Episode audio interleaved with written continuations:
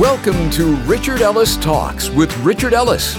Richard's going to take the next few minutes to share some great words of hope, insight, humor, and relevance. In today's lost and searching world, that's something everyone desperately needs to hear. Speaking of that, we'd love to keep this conversation going with you anytime through our website, richardellistalks.com. In fact, there's so many ways to connect with us from there that you really need to check it out for yourself. richardellistalks.com. But right now, let's go ahead and get things off and running with today's talk. Here's Richard Ellis. The title of today's message is Established 1997. The word established means founded, built, or brought into existence. My home was established May 6th, 1988. Second biggest decision I ever made, and the second best decision I ever made was to marry Rebecca Jean. She loves it when I say that. Rebecca Jean Harrison. And she said yes, and we were off. Not by much, but we were off. And then this church, what a privilege. And so grateful for how God has shown up in so many ways. I'd like you to turn to Matthew chapter 16. Matthew 16, and we'll pick up in verse 13. When Jesus came into the region of Caesarea Philippi, he asked his disciples, saying, Who do men say that I, the Son of Man, am? So even in his question, he's telling them, It's not that I don't know who I am. I'm telling you, I am. I am the Son of Man. But who do men say that I, the Son of Man, am? So they said, Some say John the Baptist, meaning he had already been executed, but he's back. Some say Elijah, others say Jeremiah or one of the prophets, like come back from the dead or something. He said to them, But who do you say that I am? Okay, then forget all that. Who do you say that I am? Simon Peter answered and said, You are the Christ, the Son of the living God. Jesus answered and said to him, Blessed are you, Simon Barjona, son of Jonah. For flesh and blood has not revealed this to you, but my Father who is in heaven. So let me stop here and tell you this. If you understand and you believe that Jesus is the Christ, the Son of the living God, you didn't arrive at that by yourself. You can't figure that out by yourself.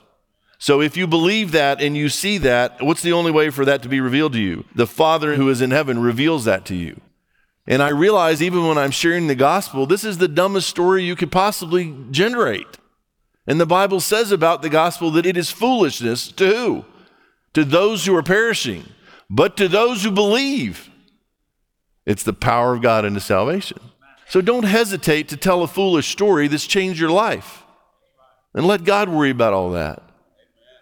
So blessed are you, flesh and blood has not revealed this to you. And I also say to you that you are Peter and on this rock I will build my church, and the gates of Hades shall not prevail against it. So this gets taken to another extreme here. He calls him Peter a rock but what is the rock that he's building his church on? On a specific man, one man, Peter, or on what Peter said? On this rock, in other words, the declaration that you have said that you are the Christ, the Son of the living God, that's what he builds a church on. And no other foundation can any man lay than that which has been laid, which is Jesus. So if you don't start with Jesus as your slab, you got no superstructure. You got no slab, no foundation of Jesus. You're going to have some religious gathering, but it's not going to be a church. So it has to all come back to Jesus, the Christ, the Messiah, the chosen one, the Son of the living God. He can't just be some guy. And then he goes on to say, And I will give you the keys of the kingdom of heaven, and whatever you bind on earth will be bound in heaven, whatever you loose on earth will be loosed in heaven. So he gives Peter some authority, but it's not the extreme that it's been taken to. So now there's another Peter, another Peter, another Peter. It's us. We're the body. He is the head. We got a head. That's all we need. We are the body. Then he commanded his disciples that they should tell no one that he was Jesus the Christ. And by the way, that's no longer in effect. Don't think that's in effect. He had a reason then, but tell everybody. From that time, Jesus began to show to his disciples he must go to Jerusalem, suffer many things from the elders and the chief priests and scribes and be killed and be raised the third day. So he starts talking about this. They know this is what's coming. Then Peter took him aside and began to rebuke him, saying, Far be it from you, Lord, this shall not happen to you.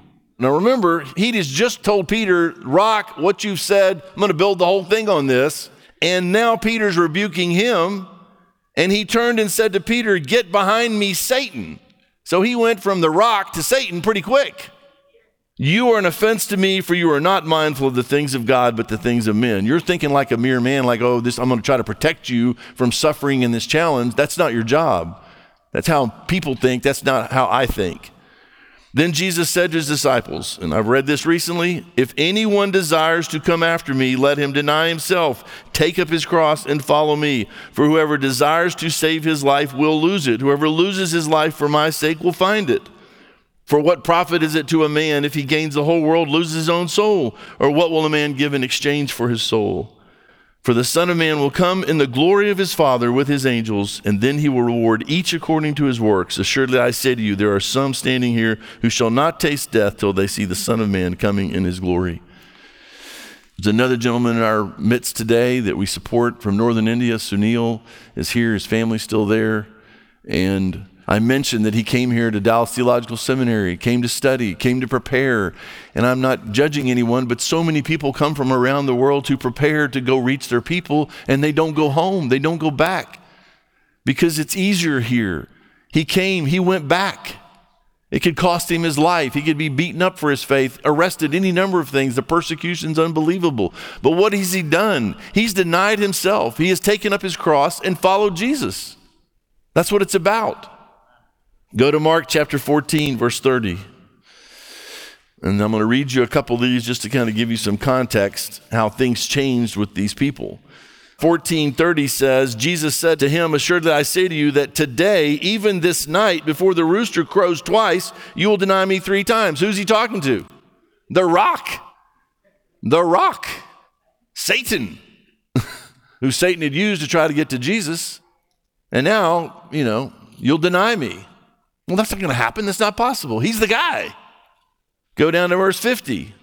After all that shakes down, Jesus arrested. Then they all forsook him and fled. Everybody ditched. Ever shocked that you ditch? Everybody ditched. Doesn't mean you have to ditch, but it happens. And don't be so hard on people if they go down for a little bit. I got hit pretty hard. My brother's going through enough stuff to not bother him with anything, but he's my brother. And I called him and I started unloading because he's my brother. And I said, Look, I know you got your own stuff, but you're my brother. And I got nowhere to go with some of this. And he understood that and he appreciated that. And so I started telling him, and he listened. And then he came back and talked me off, you know, not the quitting ledge, but the discouraging ledge. Because we all get hit. Now, the thing about getting hit and being discouraged, even if you're Peter, he went down and realized what he had done, went out, wept. And after Jesus has been raised from the dead, Peter's out there fishing. Jesus goes out and fixes things with his friend, with the rock. Peter, do you love me? Do you love me? Lord, you know I do. Sometimes he asks us to hear us saying it, not because he doesn't know it. He knows what's in our hearts.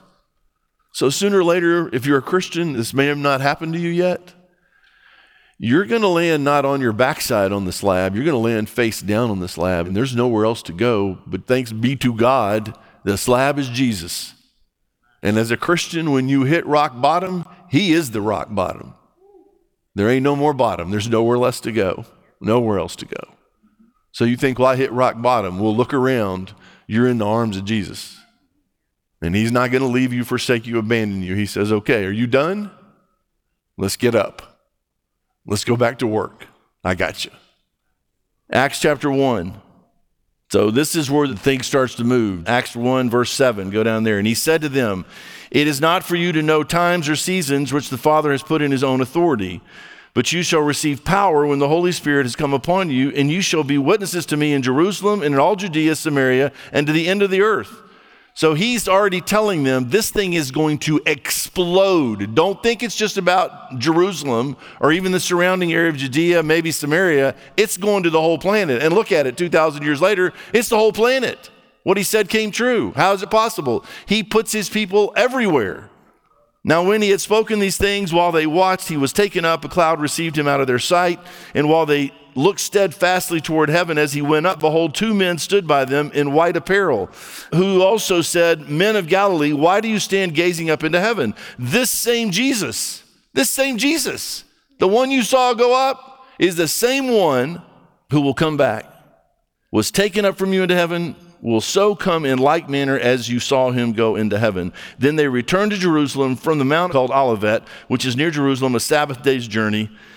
And when they had entered, they went up into the upper room where they were staying Peter, James, John, Andrew, Philip, Thomas, Bartholomew, Matthew, James, son of Alphaeus, and Simon the Zealot, and Judas, the son of James. These all continued with one accord in prayer and supplication with the women and Mary, the mother of Jesus, and his brothers. And in those days, Peter stood up in the midst of the disciples, and this is what I'm after. Altogether, the number of names was about 120. And they go on to pick someone to replace Judas Iscariot. So you got Jesus, you got 12 disciples. I've already mentioned you got maybe 70 that go out. So they're, you know, added all up. But at this point, you got 120 people. And these 120 people were tasked with taking the planet. Go to Acts chapter 2, verse 1. So, this is a number of weeks after Jesus has ascended into heaven. He promised him power. Wait, wait, wait. Where's the power? Let me tell you something about power. When you get power, you'll know the wait's over. When the day of Pentecost had fully come, they were all with one accord in one place. And suddenly there came a sound from heaven as of a rushing mighty wind, and it filled the whole house where they were sitting. Then there appeared to them divided tongues of fire, and one sat on each of them, and they were all filled with the Holy Spirit and began to speak with other tongues or languages or dialects that can be translated as the Spirit gave them utterance. Power. Nobody questioned, you think that's what he was talking about? And then it's game on. Go to Acts chapter 2, verse 41. You say, well, what happened after that? Then those who gladly received his word were baptized. In that day, about 3,000 souls were added to them. So, pretty quick, this fire is lit. Acts chapter 4, verse 4 However, many of those who heard the word believed, and the number of the men came to be about 5,000. So now you've gone, these people are so crazy, they've gone from 120 people to 3,000, another 5,000. It just kaboom. Why? Because the power of God, the message of the gospel, people are hungry, they are searching. I run into people who cannot figure out why no one has told them about this. Where are the Christians? Look at Acts 16 5. So this has different translations, but the meaning is the same. So I love this. So the churches were strengthened, and you may have the word established in the faith and increased in number daily. Now, here's what's cool about this word strengthened it's where we get our word stereo. And the word stereo, one of the things it means is solid. It means to make stable, firm, strong, strengthen, to confirm or establish in the faith. So, what does it mean? So, the churches were strengthened in the faith and increased in number daily. So, what is supposed to be happening here? We are supposed to be strengthened in the faith and increase in number daily. Along the way, we add people to that. Are you strengthened in the faith? Part of what I'm trying to do is encourage you and be strengthened in the faith. Now, the same word, the word where we get stereo from, is in Acts chapter 3. Look at Acts chapter 3, verse 1. Go back a few pages. Now, Peter and John went up together to the temple at the hour of prayer, the ninth hour, and a certain man, lame from his mother's womb, was carried, whom they laid daily at the gate of the temple, which is called Beautiful, to ask alms from those who attended the temple, who, seeing Peter and John about to go into the temple, asked for alms, money. And fixing his eyes on him with John, Peter said, Look at us, look at us. So he gave them his attention, expecting to receive something from them. Then Peter said, Silver and gold I do not have, but what I do have, I give you. In the name of Jesus Christ of Nazareth, rise up and walk. And he took him by the right hand and lifted him up, and immediately his feet and ankle bones received stereo, strength. That word I just read you. The power to hold, to stand, and hold. Go to Acts chapter 3, verse 16. Same word. And his name, through faith in his name, has made this man strong. Same word. Established. Whom you see and know. Yes, the faith which comes through him has given him this perfect soundness in the presence of you all. So, even soundness. So, what's supposed to be going on? So, we're a church. We reach, try to reach the world. I'm telling you straight up, be a part of this church. I'm trying to reach the planet. I don't know how far it's going to reach, but we're going to make a run at it. And I make no apologies for that. So when you're a part of this, you're a part of this, but you're also part of that. There ain't no South heaven. We're Christians. If you're a Christian, you say, well, the world, like, forget the world. You're up. You go first. Love people. Who cares what color they are? People say, well, you just saying all that. Let's go visit his church and see if that's real. Okay, go visit the church. Walk around here. See if they don't love each other. Now, we have plenty of people who come here and look around and go, oh, you know what? No, and they're out. I ain't going to church with a bunch of Mexicans, a bunch of black people, a bunch of crackers.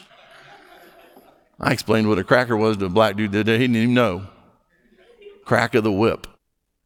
See, whether you know it or not, you're a part of something way bigger than just us. Because I, for one, can get up here and say some things I could not say if it wasn't us. I'd look like a complete fool. Now, I'm not saying we don't have our issues with each other, but the Holy Spirit says, well, what is that? That stinks. Why'd you think that about them? You got no reason to think that about them because they're a different color. What is that? That's not me. What are we doing? Romans 1. So you meet Jesus, and if we're doing what we're supposed to be doing, what I've been trying to do for a very long time is to make disciples. And at any given time, I have a number of men that I am spending time with. I have some now, and my job is to get these guys with strong stereo ankles and legs up under them so that they are established.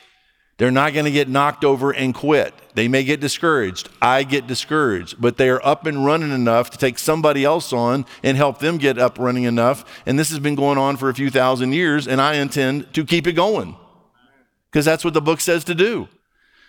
You may not let me preach much longer, but you can't stop me from making disciples. That's none of your business. And if I'm laying in some nursing home somewhere and someone will come listen, I'll make a disciple till I can't breathe anymore. Because that's what he left us here to do. So you say, well, what am I supposed to be doing? I'm still on the planet. Well, why don't you just read the book? It's pretty simple. I don't mean that. I mean, I want to do, you know, well, don't ask the question then. If you don't want his answer, don't read his book and see how that works out for you. Romans 1:11 for I long to see you. Listen to Paul write to this church. I long to see you that I may impart to you some spiritual gift so that you may be established. That is, that I may be encouraged together with you by the mutual faith, both of you and me. When this church started, I met a guy back then, he was 20 something years old in Uptown, never even came to this church. And he was flying high money, job, bada bing, bada boom. He was chasing it. No drugs, no alcohol, plenty of women, but he was in the fast lane. For 25 years, I have tracked this young man, not so young anymore. And if I showed you my text strand, God didn't give up on him, and I didn't give up on him. And I would ping him, wouldn't hear back. I'd ping him, I'd hear back. And we sat down just a few days ago. He lives in San Diego, flew in, and we met. And his text to me now, you have no idea how much I appreciate you, how much I love you. I mean, I'm talking the words. So, why do I want to impart some spiritual thing to him? Why do I love seeing him? Here's why. That is, that I may be encouraged together with you by the mutual faith, both of you and me. So, when you grow up, when you make it, when you engage, when you get hungry and thirsty and do something about it and ask Him to fill you, and you've got people around you trying to encourage that, and then it happens, there's no way to begin to explain to you how encouraging that is to a pastor, to a father, just to a friend. Because there are a lot of people that don't give a you know what, but there's some who do. And I'll take my San Diego buddy, slow moving, slow growing over 25 years over these bottle rocket people who show up all whoof and then they're gone any day. Because long after I'm dead, if he don't die, he'll take my spot in the line. Who's going to take your spot in the line? Do you even have one to be taken? 2 Peter 1:12 I should never have started this thing where I go left to right through the Bible because it gives impatient people hope that I might shut up soon. Oh, Second Peter, that's near the back. Woo! Maybe he'll leave us alone. Second Peter 1, same word. For this reason, I will not be negligent to remind you always of these things, though you know and are established in the present truth. Same word, stereos, established, solid. You're there. That word actually means of persons to make steadfast in mind, confirm, strengthen. All right, jump to the back. Revelation 7. You know, some people read the Bible just kind of think, well, I read the Bible. I read the Bible for answers and for a lot of hope. I'm not going to be here forever. And if he doesn't come back in my lifetime, then this is where I'm headed. Revelation 7 9. After these things I looked, and behold, a great multitude which no one can number. You couldn't even count them if you tried. Of all nations, tribes, peoples, and tongues, standing before the throne and before the Lamb, clothed with white robes, with palm branches in their hands. I'll be there. I'm going to be right there. That's me. I'm going to be one of those people. You're going to be one of those people? When I was six years old, I heard the gospel for the first time that I remember, and it made sense. And I established a relationship with Jesus, and He established one in me, and we were off and running. And He has sought to strengthen me, to establish me in the faith from that day forward. I've pushed back, I've fought back, I've questioned, I've run away, but here I am. And I don't have plans to run away anymore. I've been discouraged, and I've been very discouraged recently, but I don't stay down very long because there's work to do. But it's okay to get discouraged. Richard will be back in a moment to wrap up today's talk. But first, I want to share a couple of thoughts with you. Let's be honest real life isn't about living some highlight reel for others to see. Most people have deep hurts, questions, and struggles. Well, we get it, and we want to help you in any way we can. So let's keep this conversation going. You can give us a call anytime at 855 6 Richard or connect with us at our website, richardellistalks.com. You can even put in your prayer request right there on the prayer wall. Call us at 855 6 Richard or online at richardellistalks.com. And now let's get back to Richard with a final word on today's show. So, my question to you is when did you establish your relationship with Jesus? You say, well, what do you mean? I was born in a Christian home. That ain't going to get you anywhere. Where you were born in the issue, it's when and where you were born again. That's what makes you a Christian. That's where you establish a relationship. So let's start with that bunch first. In this room or beyond, you know for a fact you drop dead, you would not make heaven. So here's how you establish a relationship with God. You say, Father, I can't even figure out how this is even coming to me, but for some reason I get it. This whole thing about you dying, I get it. I'm a sinner. I will never deserve you or your heaven. I've screwed up. No hope for me. But I understand now that you love me. And in spite of all that, you care about me, and you sent your son Jesus, and he was willing to come, and he died on a cross, shed his blood, was buried, and raised from the dead to pay for my sin, offer me eternal life, package deal, free gift. I'm reaching out, as it were, the hands of my heart, and I'm saying, Yes, thank you. I accept you into my life, the forgiveness of my sins. Heaven, save me. And just like that, you establish a relationship that you never had or could have had with God any other way. Jesus said, I am not a way, a truth, a life. He said, I am the way, the truth, the life. Big difference. There's no other way. And you've heard me say this ad infinitum. You say, well, it can't be that easy, Richard. And I always ask you this easy for who? Easy for me, six years old. I just believed. Changed my whole life, changed my whole future, my whole forever. And if there's nothing to this, I am the fool of fools because I have given my life to speaking nothing but this. I could be out there making money, buying planes, boats, Big time. But as it turns out, it doesn't get any more big time than this. He is the big time. Now you say, Well, I've already done that. I've established a relationship. Then are you allowing Him to establish you, to strengthen you, to get you up on your two feet, strong, ready to go forward, not easily knocked down, not going to turn aside? you're here, you're going to make disciples like He left us here to do and move this thing forward, take the planet. I pray that's your plan. You've been listening to Richard Ellis Talks. We really appreciate that you've spent this time with us, but we want to keep the conversation going with you. A couple of ways you can connect with us is by giving us a call anytime at 855 6 Richard. That's 855 6 Richard. Another way is through our website, richardellistalks.com. You can email us, sign up to get the daily talk sent to your phone each day, write on the prayer wall where we can pray for you, or even stay in touch through our Facebook page at Talk with Richard. We love bringing you the program every day, but it means even more to us when you let us know how the program has helped you. So call 855 6 Richard or connect with us at our website, richardellistalks.com. Finally, if you enjoy the program, let us know by your generous support. It would really mean a lot to us. richardellistalks.com. So until next time, have a great day and thank you for listening to Richard Ellis Talks.